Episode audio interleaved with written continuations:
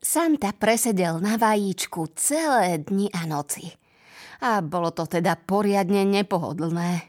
Škriatkovia sa však o neho pekne starali, podporovali ho a každý deň mu na tácke s pesničkou na perách nosili raňajky, desiatu, obed, olovrant, večeru, druhú večeru a čaj s koláčikmi. Do vajíčkovej izby mu doniesli dokonca aj televízor a ohrievač, aby mohol pozerať svoje obľúbené vianočné filmy. Skoro všetky boli o ňom. Zatiaľ, čo sa vajíčko roztápalo pod jeho obrovským zadkom. Raz za čas sa vajíčko pohlo. Opakovalo sa to tým častejšie, čím dlhšie na ňom Santa sedel. Podľa toho Santa vedel, že jeho teplý zadok plní svoju roztápaciu úlohu – No čas nebol na strane vajíčka. Vianoce sa každým dňom blížili. No poď už, vajkotras, nech si ktokoľvek, ak si nešvihneš a nevyliahneš sa do štedrého večera, nebudem mať na výber, postavím sa a odletím, inak to nejde. Nerád by som to s tebou vzdal, no deti ma potrebujú, je to moja povinnosť, rozumieš? Prihováral sa mu Santa pošepky.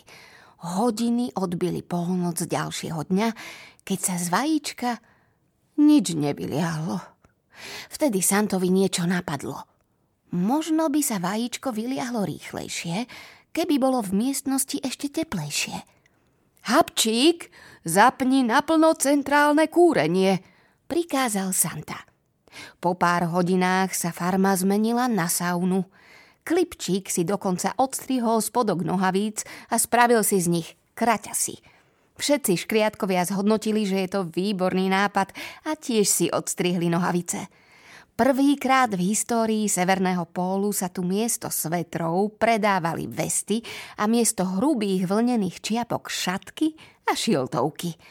Ešte nikdy predtým nebolo na Santovej farme tak horúco – Santa sa vyzliekol do svojho červeno-bieleho prúškovaného tielka a najlepších vianočných trenírok, červených so snehovými vločkami. Keď si ich vytiahol vyššie, vyhrávali koledy. Bol celý rozhorúčený a lepkavý od potu, no bolo mu to šumafuk. Urobil by čokoľvek, aby toho vajco trasa dostal z vajíčka do bezpečia – po celý čas Santa a škriatkovia rozmýšľali, čo to tam vnútri vlastne vajíčkom trasie. Niektorí tvrdili, že zo pár veľkých králikov, iní, že veľký polárny medveď. Mali celú kopu nezmyselných typov, no ani jeden z nich netušil, čo vajce ukrýva.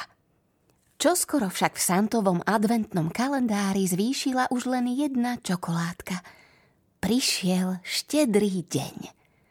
No tak, Vajko, už nemáme čas, vzdychol Santa a potľapkal hladkú škrupinu pod zadkom. Všetci škriatkovia zo severného pólu sa s rodinami zhromaždili v ohrievacej miestnosti, aby ich podporili. Jedni priniesli sviečky, druhí ohrievače. Sadli si okolo vajíčka a celý deň spievali vianočné koledy. Snažili sa dodať malému vajkotrasovi odvahu, nech si vytrasie cestu von. Habčík sa rozhodol vajíčko skontrolovať. Dlaňami pozorne prešiel po každom kúsočku škrupiny. Keď skončil, otočil sa k ostatným so smutným výrazom na spotenej tvári. Tá vec vo vajíčku dobre sa vie skrývať. O praskline sa nám môže iba snívať. Santa si hlboko povzdychol. Prišiel čas, keď sa musí postaviť a pripraviť sa na prásk. V miestnosti sa ozval hlasný zvuk.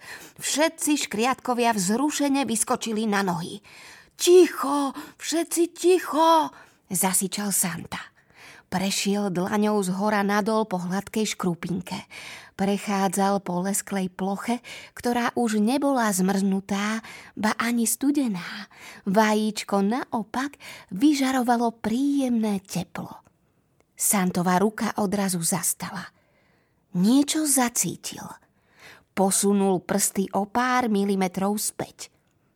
Bola tam. Veľmi tenká, no bolo nad slnko jasnejšie, že je to ona. Prasklina.